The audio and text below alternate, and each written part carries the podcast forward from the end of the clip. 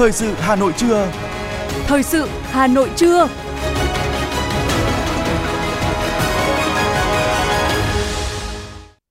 Kính chào quý vị và các bạn. Bây giờ là chương trình thời sự của Đài Phát thanh và Truyền hình Hà Nội. Chương trình hôm nay thứ ba, ngày 29 tháng 8 năm 2023 có những nội dung chính sau đây. Thủ tướng Chính phủ yêu cầu ra soát việc xử lý tài sản, trụ sở, các cơ quan đơn vị hành chính đã thực hiện sắp xếp giai đoạn 2019-2021. Những trường hợp không được vay vốn ngân hàng từ ngày 1 tháng 9 tới. Trước 17 giờ ngày 8 tháng 9, thí sinh xác nhận nhập học trực tuyến đợt 1 trên hệ thống. Hà Nội, số ca mắc sốt xuất huyết đã vượt mốc 1.000 ca một tuần tại 30 quận huyện. Hôm nay chạy thử nghiệm toàn tuyến metro số 1 Bến Thành Suối Tiên diễn ra sớm 2 ngày so với dự kiến của nhà thầu Nhật Bản. Phần tin thế giới có những thông tin Ba Lan và các nước Baltic đề nghị Belarus trục xuất lực lượng Wagner. Thái Lan xem xét kéo dài thời hạn visa du lịch từ 30 ngày lên 90 ngày, đồng thời nới lỏng thủ tục nhập cảnh cho khách nước ngoài. Động đất mạnh tại Chile và Mexico và sau đây là nội dung chi tiết. Thưa quý vị và các bạn, Thủ tướng Chính phủ Phạm Minh Chính vừa ký ban hành công điện số 771 ngày 29 tháng 8 năm 2023 về việc ra soát việc xử lý tài sản, trụ sở làm việc của các cơ quan tổ chức ở các đơn vị hành chính đã thực hiện sắp xếp giai đoạn 2019-2021 và phương án thực hiện cho giai đoạn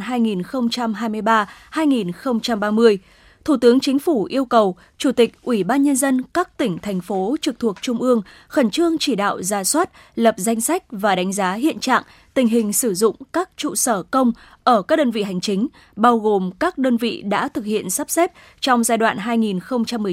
2019-2021 mà cho đến nay vẫn chưa được bố trí sắp xếp, sử dụng hiệu quả và các đơn vị dự kiến sẽ sắp xếp trong giai đoạn 2023-2030 kịp thời ra soát điều chỉnh, cập nhật quy hoạch, kế hoạch sử dụng đất để phục vụ sắp xếp lại, xử lý trụ sở, chỉ đạo các cơ quan tổ chức đơn vị đang trực tiếp quản lý khẩn trương xây dựng phương án sắp xếp, xử lý và báo cáo Thủ tướng Chính phủ. Việc thực hiện phương án sắp xếp, xử lý trước ngày 30 tháng 9 năm 2023 đồng thời cân đối bố trí nguồn ngân sách để đầu tư sửa chữa, cải tạo, nâng cấp các trụ sở làm việc được tiếp tục sử dụng phục vụ hoạt động của đơn vị hành chính hình thành sau sắp xếp phù hợp với quy hoạch và điều kiện thực tế của địa phương.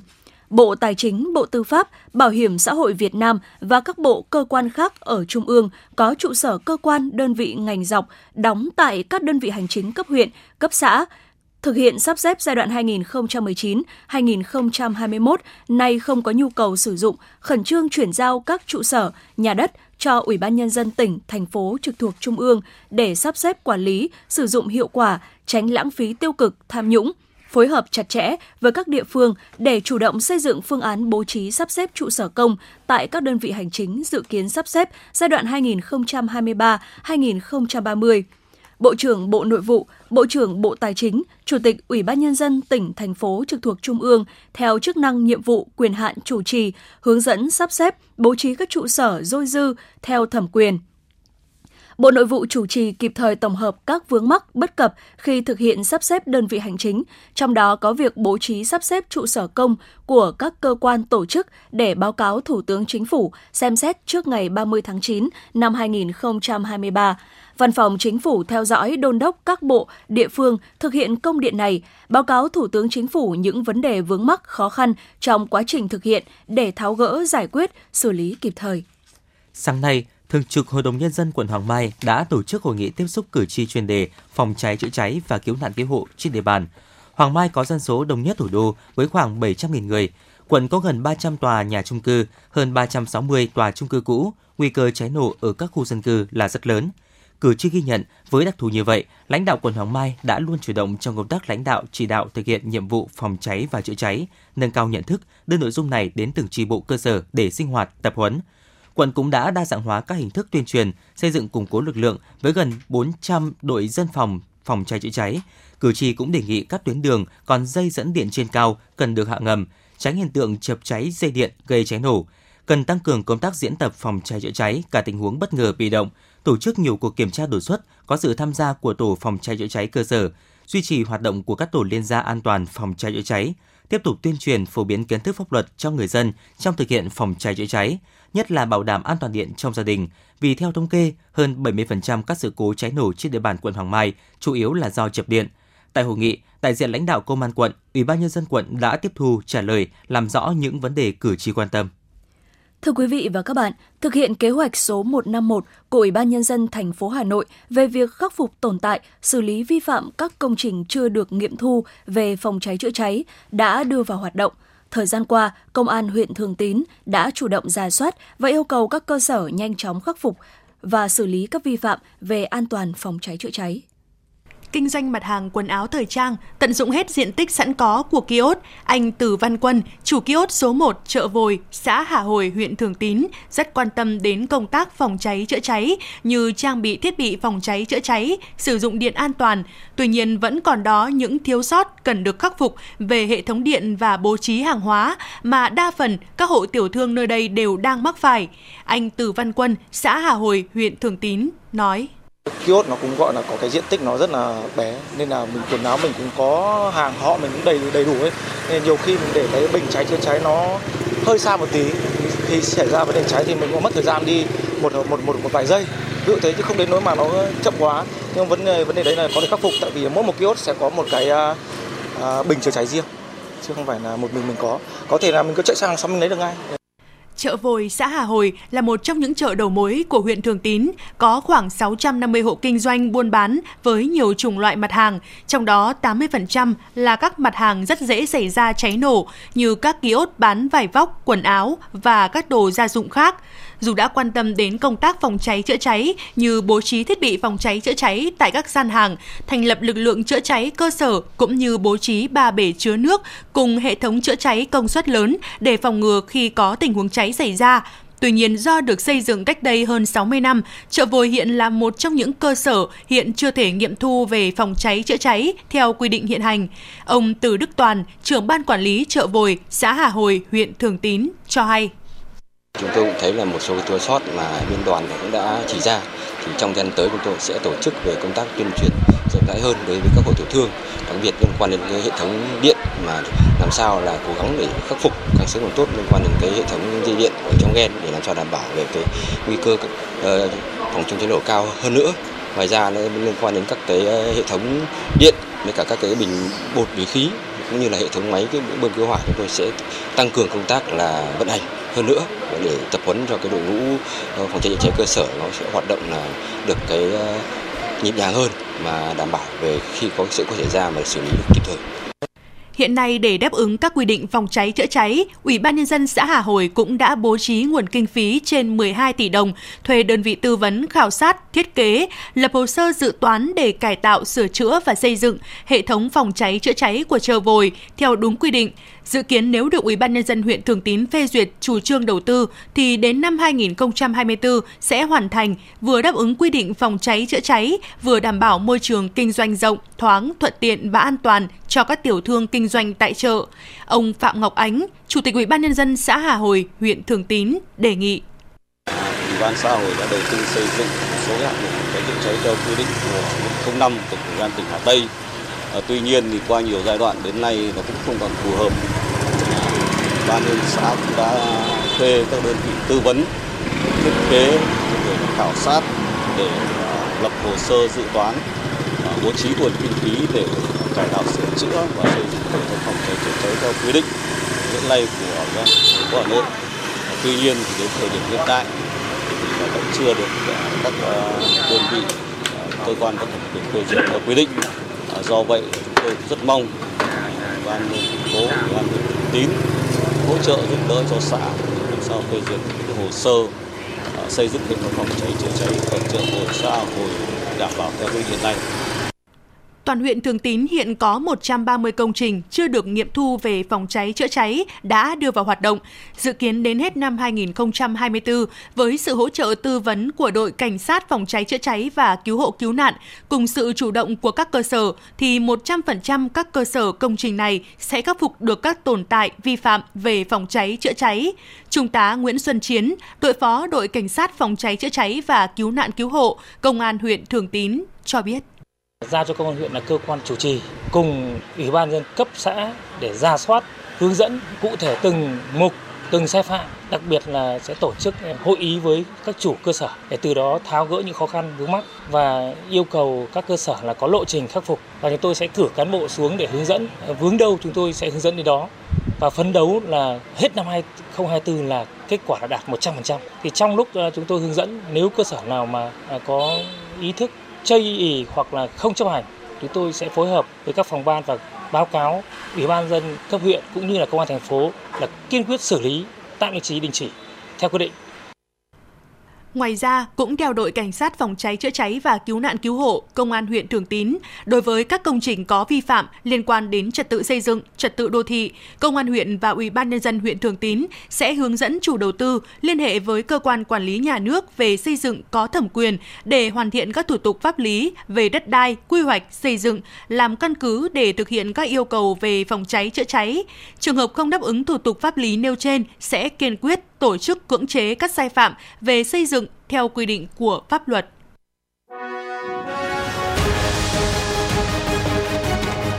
Thời sự Hà Nội, nhanh, chính xác, tương tác cao. Thời sự Hà Nội, nhanh, chính xác, tương tác cao.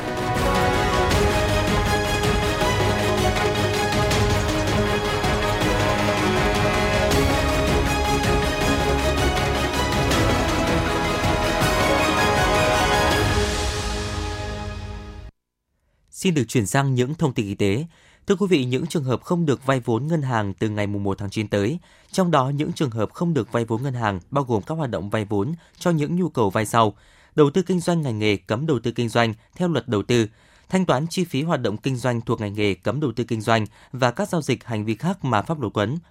Mua sử dụng hàng hóa, dịch vụ thuộc ngành nghề cấm đầu tư kinh doanh theo luật đầu tư, mua vàng miếng, trả nợ cho các khoản cấp tín dụng tại chính tổ chức tín dụng cho vay, trừ trường hợp cho vay để thanh toán lãi phát sinh trong thời gian thi công, xây dựng công trình mà chi phí lãi tiền vay đã được tính trong tổng mức đầu tư xây dựng do cấp có thẩm quyền phê duyệt, trả nợ khoản vay nước ngoài, khoản cấp tín dụng tại tổ chức tín dụng khác, trừ trường hợp cho vay để trả nợ trước hạn và đáp ứng đủ hai điều kiện. Thời hạn cho vay không vượt quá thời hạn cho vay còn lại của khoản vay cũ là khoản vay chưa cơ cấu lại thời hạn trả nợ, vay để gửi tiền. Ngoài ra, Ngân hàng Nhà nước cũng đã sửa đổi khoản 6 theo hướng nới lỏng hơn. Cụ thể thì các tổ chức tín dụng sẽ có thể được xem xét quyết định cho khách hàng vay để trả nợ các khoản vay tại tổ chức tín dụng khác với mục đích vay phục vụ nhu cầu của đời sống. Trong tháng 8 năm 2023, thành phố Hà Nội có 2.716 doanh nghiệp đăng ký thành lập mới, tăng 19% so với cùng kỳ năm 2022. Vốn đăng ký mới đạt 31,2 nghìn tỷ đồng, tăng 41%, trong khi đó có 294 doanh nghiệp giải thể, tăng 5%, 1.116 doanh nghiệp đăng ký tạm ngừng hoạt động, tăng 12%, 588 doanh nghiệp trở lại hoạt động, tăng 9%. Cộng dồn 8 tháng năm 2023, Hà Nội có 21,1 nghìn doanh nghiệp thành lập mới, với số vốn đăng ký là 208,8 nghìn tỷ đồng, tăng 7% về số doanh nghiệp nhưng giảm 6% vốn đăng ký so với cùng kỳ. Cục Quản lý Đăng ký Kinh doanh, Bộ Kế hoạch và Đầu tư vừa công bố tổng số doanh nghiệp gia nhập và tái gia nhập thị trường trong tháng 8 năm 2023, đang gấp 1,7 lần số doanh nghiệp rút lui khỏi thị trường. Cụ thể, số doanh nghiệp gia nhập và tái gia nhập thị trường trong tháng 8 là 20.306 doanh nghiệp, cao nhất trong giai đoạn tháng 8 các năm. Điều này đã phần nào thể hiện niềm tin của cộng đồng doanh nghiệp với các chính sách phục hồi kinh tế của Quốc hội, Chính phủ. Sở Du lịch Hà Nội cho biết tháng 8, ước tính thủ đô Hà Nội đón trên 2 triệu lượt khách du lịch, tăng 23% so với cùng kỳ năm trước. Trong đó, khách du lịch quốc tế đến Hà Nội ước đạt 382.900 lượt khách, khách du lịch nội địa ước đạt 1,8 triệu lượt khách. Như vậy, từ đầu năm đến nay, tổng khách du lịch đến Hà Nội đạt gần 17 triệu lượt khách, tăng trên 35% so với cùng kỳ năm trước. Đạt được con số này là do nhu cầu du lịch tăng cao, cùng với đó là nhiều sự kiện văn hóa lớn được tổ chức tại thủ đô như sự kiện Blackpink tháng 7 vừa qua – theo đó, tổng thu từ khách du lịch ước đạt 61.000 tỷ đồng.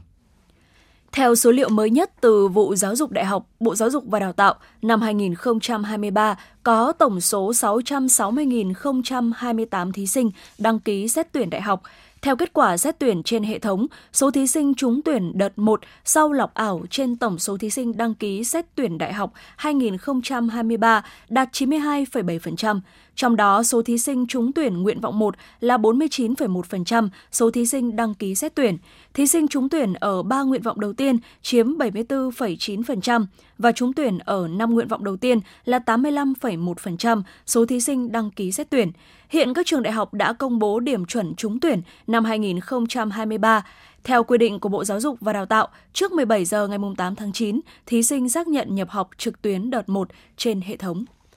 Thưa quý vị, trong tuần vừa qua, số ca mắc sốt xuất huyết tại Hà Nội đã vượt mốc 1.000 ca một tuần tại 30 quận huyện, gấp đôi so với trung bình nhiều tuần trước đó. Trước việc ổ dịch và số ca mắc mới tăng nhanh, các chuyên gia nhận định trong những tháng tiếp theo, số người mắc bệnh có thể tăng gấp 3 cho đến 5 lần.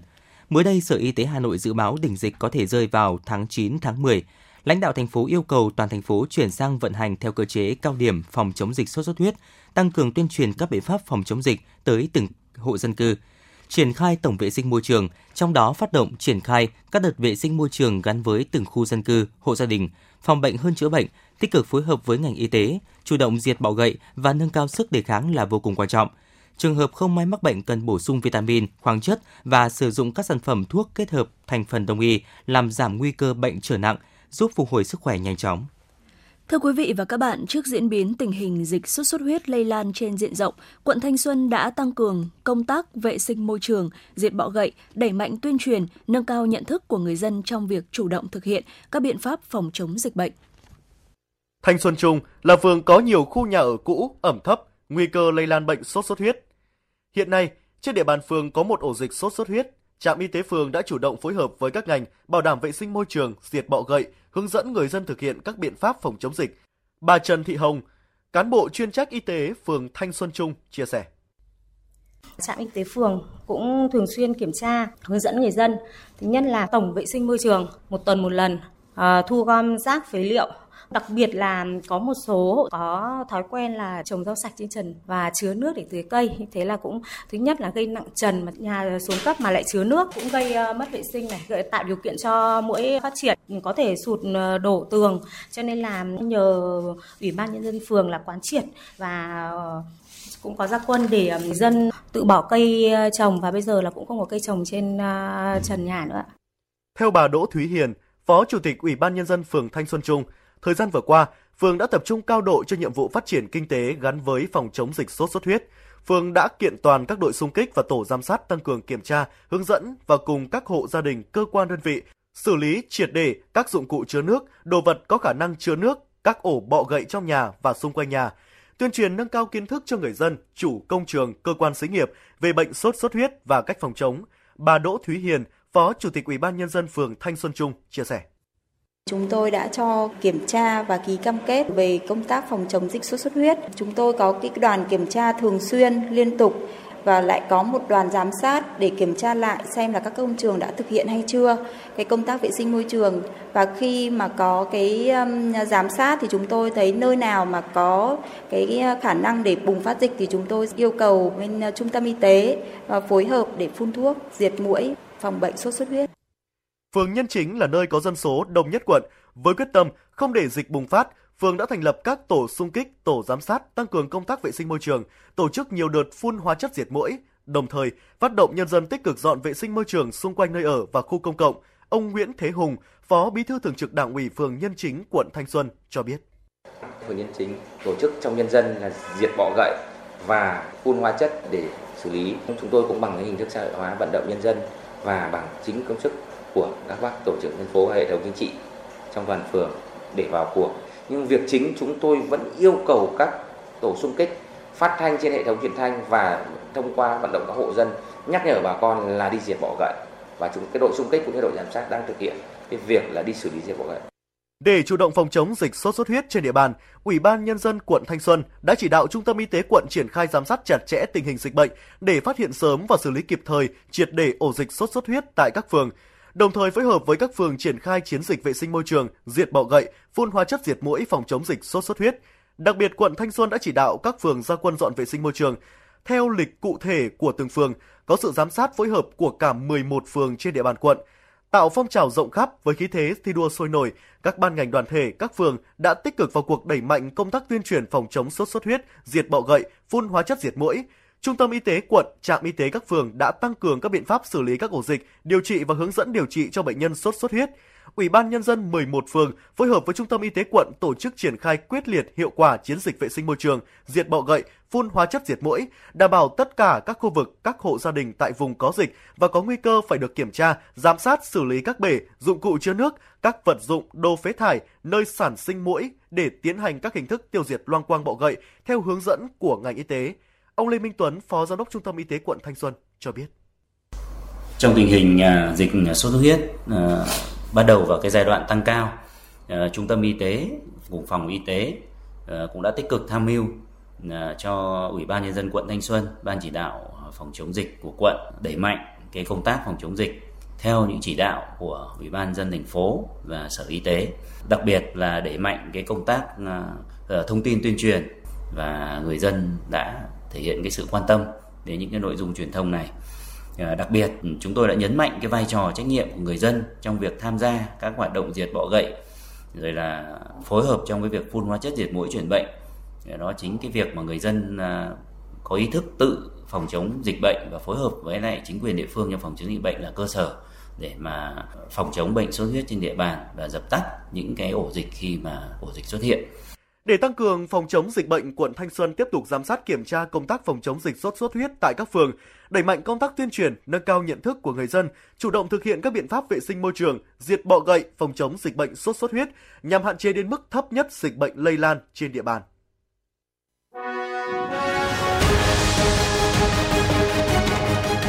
FM90 cập nhật trên mọi cung đường. FM90 cập nhật trên mọi cung đường.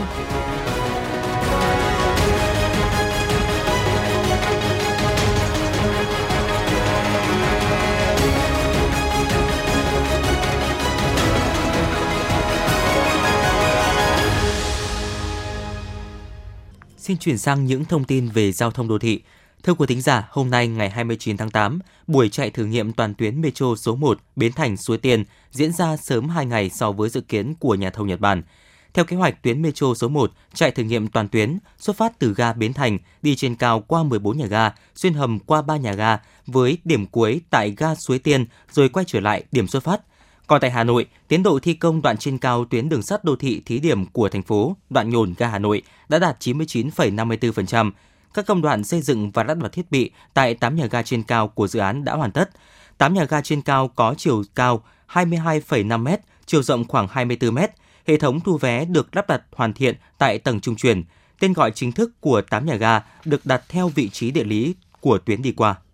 Nhân dịp kỷ niệm Quốc khánh mùng 2 tháng 9 và 69 năm ngày giải phóng thủ đô mùng 10 tháng 10, cầu Vĩnh Tuy giai đoạn 2 sẽ được thông xe vào 7 giờ sáng mai ngày 30 tháng 8. Bên cạnh đó, Sở Giao thông Vận tải Hà Nội cũng vừa thông báo phân luồng tổ chức giao thông phục vụ thông xe đưa vào khai thác cầu Vĩnh Tuy mới, cầu Vĩnh Tuy giai đoạn 2 và tổ chức giao thông tạm trên cầu Vĩnh Tuy cũ, cầu Vĩnh Tuy giai đoạn 1. Thời gian thực hiện phân luồng từ ngày mai 30 tháng 8, ngay sau lễ thông xe cầu Vĩnh Tuy giai đoạn 2. Ủy ban nhân dân thành phố Hà Nội vừa giao các đơn vị có liên quan lên phương án xây hầm chui tại nút giao Cổ Linh, đường dẫn lên cầu Vĩnh Tuy, vành đai 2, phía quận Long Biên. Dự kiến tổng mức đầu tư xây dựng hầm chui này khoảng từ 500 đến 700 tỷ đồng, thời gian thực hiện giai đoạn 2023-2024. Hiện nay, trên địa bàn thành phố Hà Nội có tổng cộng 4 hầm chui được đưa vào sử dụng, một hầm chui đang xây dựng. Trong đó 4 hầm chui đã đưa vào sử dụng tại 4 nút giao thông lớn gồm Kim Liên, Trung Hòa, Thanh Xuân và Lê Văn Lương. Một hầm đang xây dựng là hầm trên đường vành đai 2,5 tại nút giao Giải phóng Kim Đồng. Tiếp tục là những thông tin về văn hóa. Nhân kỷ niệm 78 năm ngày Quốc khánh mùng 2 tháng 9, sáng nay, Bảo tàng Lịch sử Quân sự Việt Nam đã khai mạc triển lãm mỹ thuật dòng thời gian với 60 tác phẩm mỹ thuật tiêu biểu về đề tài lực lượng vũ trang, chiến tranh cách mạng của 60 tác giả trong và ngoài quân đội. Triển lãm là dịp tôn vinh những công hiến sáng tạo thầm lặng của các nghệ sĩ chiến sĩ văn hóa trong suốt chặng đường 30 năm chiến tranh giải phóng dân tộc – 1945-1975 và trong sự nghiệp xây dựng và bảo vệ Tổ quốc, đồng thời quảng bá sâu rộng trong lực lượng vũ trang và các tầng lớp nhân dân về hoạt động sáng tác các tác phẩm mỹ thuật, đề tài lực lượng vũ trang, chiến tranh cách mạng – Triển lãm mở cửa đón khách tham quan từ hôm nay đến hết tháng 9 năm 2023 tại Bảo tàng Lịch sử Quân sự Việt Nam, số 28A Điện Biên Phủ, Ba Đình, Hà Nội. Từ ngày mùng 1 đến ngày mùng 4 tháng 9, trong dịp Quốc khánh mùng 2 tháng 9, tại làng văn hóa du lịch các dân tộc Việt Nam Đồng Mô, Hà Nội sẽ diễn ra nhiều hoạt động dân ca dân vũ, giới thiệu ẩm thực, sản vật địa phương dân tộc vùng miền, có phần quảng bá văn hóa du lịch, thể hiện nét văn hóa truyền thống của đồng bào các dân tộc, với chủ đề Vui Tết độc lập, tại đây sẽ có nhiều hoạt động đặc sắc như chợ vùng cao tái hiện không gian văn hóa đậm sắc màu các dân tộc vùng Tây Bắc, Đông Bắc. Dự kiến có khoảng hơn 200 nghệ nhân, đồng bào, nghệ sĩ của 15 dân tộc đang hoạt động hàng ngày là già làng, trưởng bản, nghệ nhân, đồng bào các dân tộc tham gia giới thiệu không gian văn hóa chợ của người Mông, Thái, Tày và Nùng. Chiều nay vào lúc 16 giờ tại khách sạn Marriott Hà Nội, Đài Hà Nội tổ chức gặp gỡ báo chí để thông tin về cuộc thi Tiếng hát truyền hình Hà Nội năm 2023. Cuộc thi năm nay với tên gọi Tiếng hát Hà Nội được tổ chức với một format mới và sự đầu tư nghiêm túc về chất lượng, mang dấu ấn đặc biệt trong bối cảnh Đài Phát thanh và Truyền hình Hà Nội đang có những bước đổi mới và bứt phá, đa dạng hóa và nâng cao chất lượng chương trình. Đặc biệt, cuộc thi còn tạo điều kiện phát triển cho những tài năng âm nhạc trẻ, các sinh viên từ các trường văn hóa nghệ thuật, cơ sở đào tạo âm nhạc trên địa bàn thành phố, tìm kiếm những gương mặt giọng ca mới, giàu triển vọng, tham gia các chương trình nghệ thuật trên sóng phát thanh và truyền hình Hà Nội, phục vụ các sự kiện tuyên truyền chính trị trong các dịp kỷ niệm, dịp lễ lớn của thành phố. Thời gian nhận hồ sơ đăng ký dự thi của các thí sinh từ 29 tháng 8 đến 20 tháng 9 năm 2023. Vòng sơ khảo 1 diễn ra từ ngày 20 tháng 9 đến ngày 25 tháng 9 năm 2023. Vòng sơ khảo 2 diễn ra từ ngày 26 tháng 9 đến ngày 30 tháng 9 năm 2023. Vòng bán kết sẽ diễn ra từ ngày 15 tháng 10 đến ngày 18 tháng 10 năm 2023 và đêm chung kết sẽ được tổ chức vào ngày 28 tháng 10 năm 2023. Các thí sinh đăng ký dự thi qua app Hà Nội On.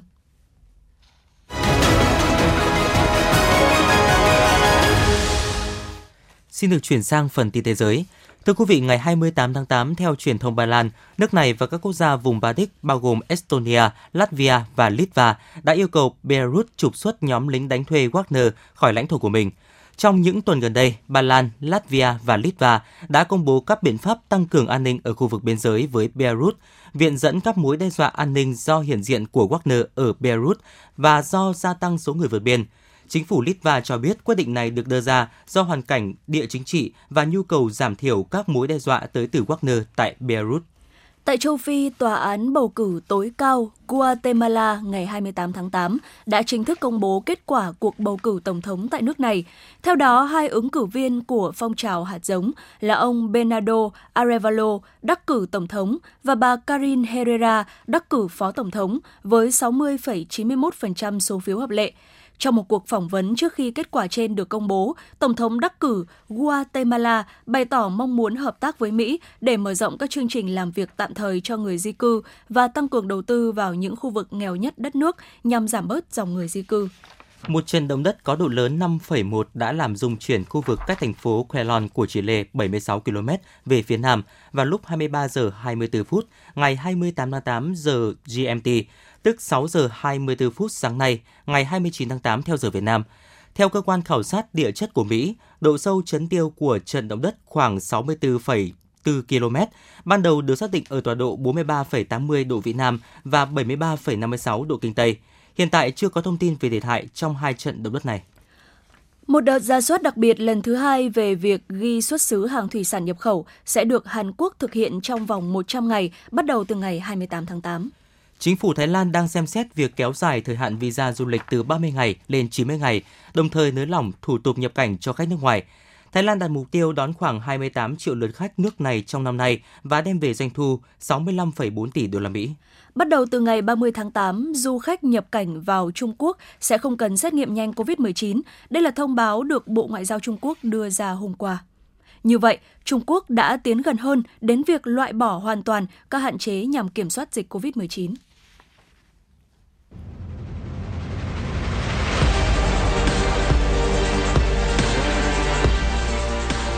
Bản tin thể thao. Bản tin thể thao.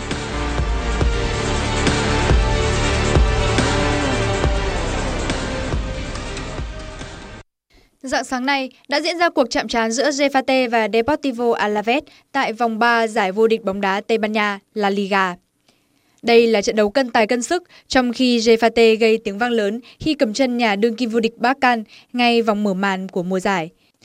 Về phía Alaves, đội bóng cũng xuất sắc đánh bại đối thủ sừng sỏ Sevilla dưới cơn mưa bàn thắng. Hai đội chơi giằng co, phòng ngự chắc chắn, hiệp một kết thúc mà không bàn thắng nào được ghi. Sang hiệp 2, đội chủ nhà nóng lòng tìm kiếm bàn mở tỷ số và có đến 3 sự thay đổi người liên tục, nhưng phải đến phút 84, cầu thủ Boha Majoran mới có thể ghi bàn thắng bằng quả phạt đền khi cầu thủ của Alaves mắc lỗi. Trước đó chỉ 2 phút, Jefate cũng được hưởng quả phạt đền nhưng đã không tận dụng tốt cơ hội. Trung cuộc, Gevate có chiến thắng 1-0 và xếp thứ 11 trong bảng xếp hạng La Liga 2023. Ở diễn biến khác, Valencano bắt đầu cơn ác mộng ngày phút thứ hai của trận đấu khi bị Griezmann dứt điểm mở tỷ số cho Atletico Madrid. Đội bóng đến từ thành phố Real Madrid thừa thắng xông lên, tận dụng kẽ hở của đối phương và ghi đến 7 bàn thắng liên tiếp trong suốt những phút thi đấu. Cơn mưa bàn thắng đã giúp Atlético Madrid leo lên vị trí thứ hai trên bảng xếp hạng La Liga, kém đội đứng đầu với khoảng cách 2 điểm. Trung tâm Dự báo Khí tượng Thủy văn Quốc gia thông tin, dự báo thời tiết ngày hôm nay 29 tháng 8 năm 2023, khu vực Hà Nội có mây, có mưa vài nơi, trưa chiều trời nắng, gió đông bắc cấp 2, cấp 3, nhiệt độ thấp nhất từ 24 đến 26 độ, nhiệt độ cao nhất từ 31 đến 33 độ, có nơi trên 33 độ. Quý thính giả vừa nghe chương trình thời sự của Đài Phát thanh và Truyền hình Hà Nội. Chỉ đạo nội dung Nguyễn Kim Khiêm, chỉ đạo sản xuất Nguyễn Tiến Dũng, tổ chức sản xuất Lưu Hường, chương trình do biên tập viên Nguyễn Hằng, phát thanh viên Quang Minh Thu Minh cùng kỹ thuật viên Quang Ngọc thực hiện. Thân mến chào tạm biệt.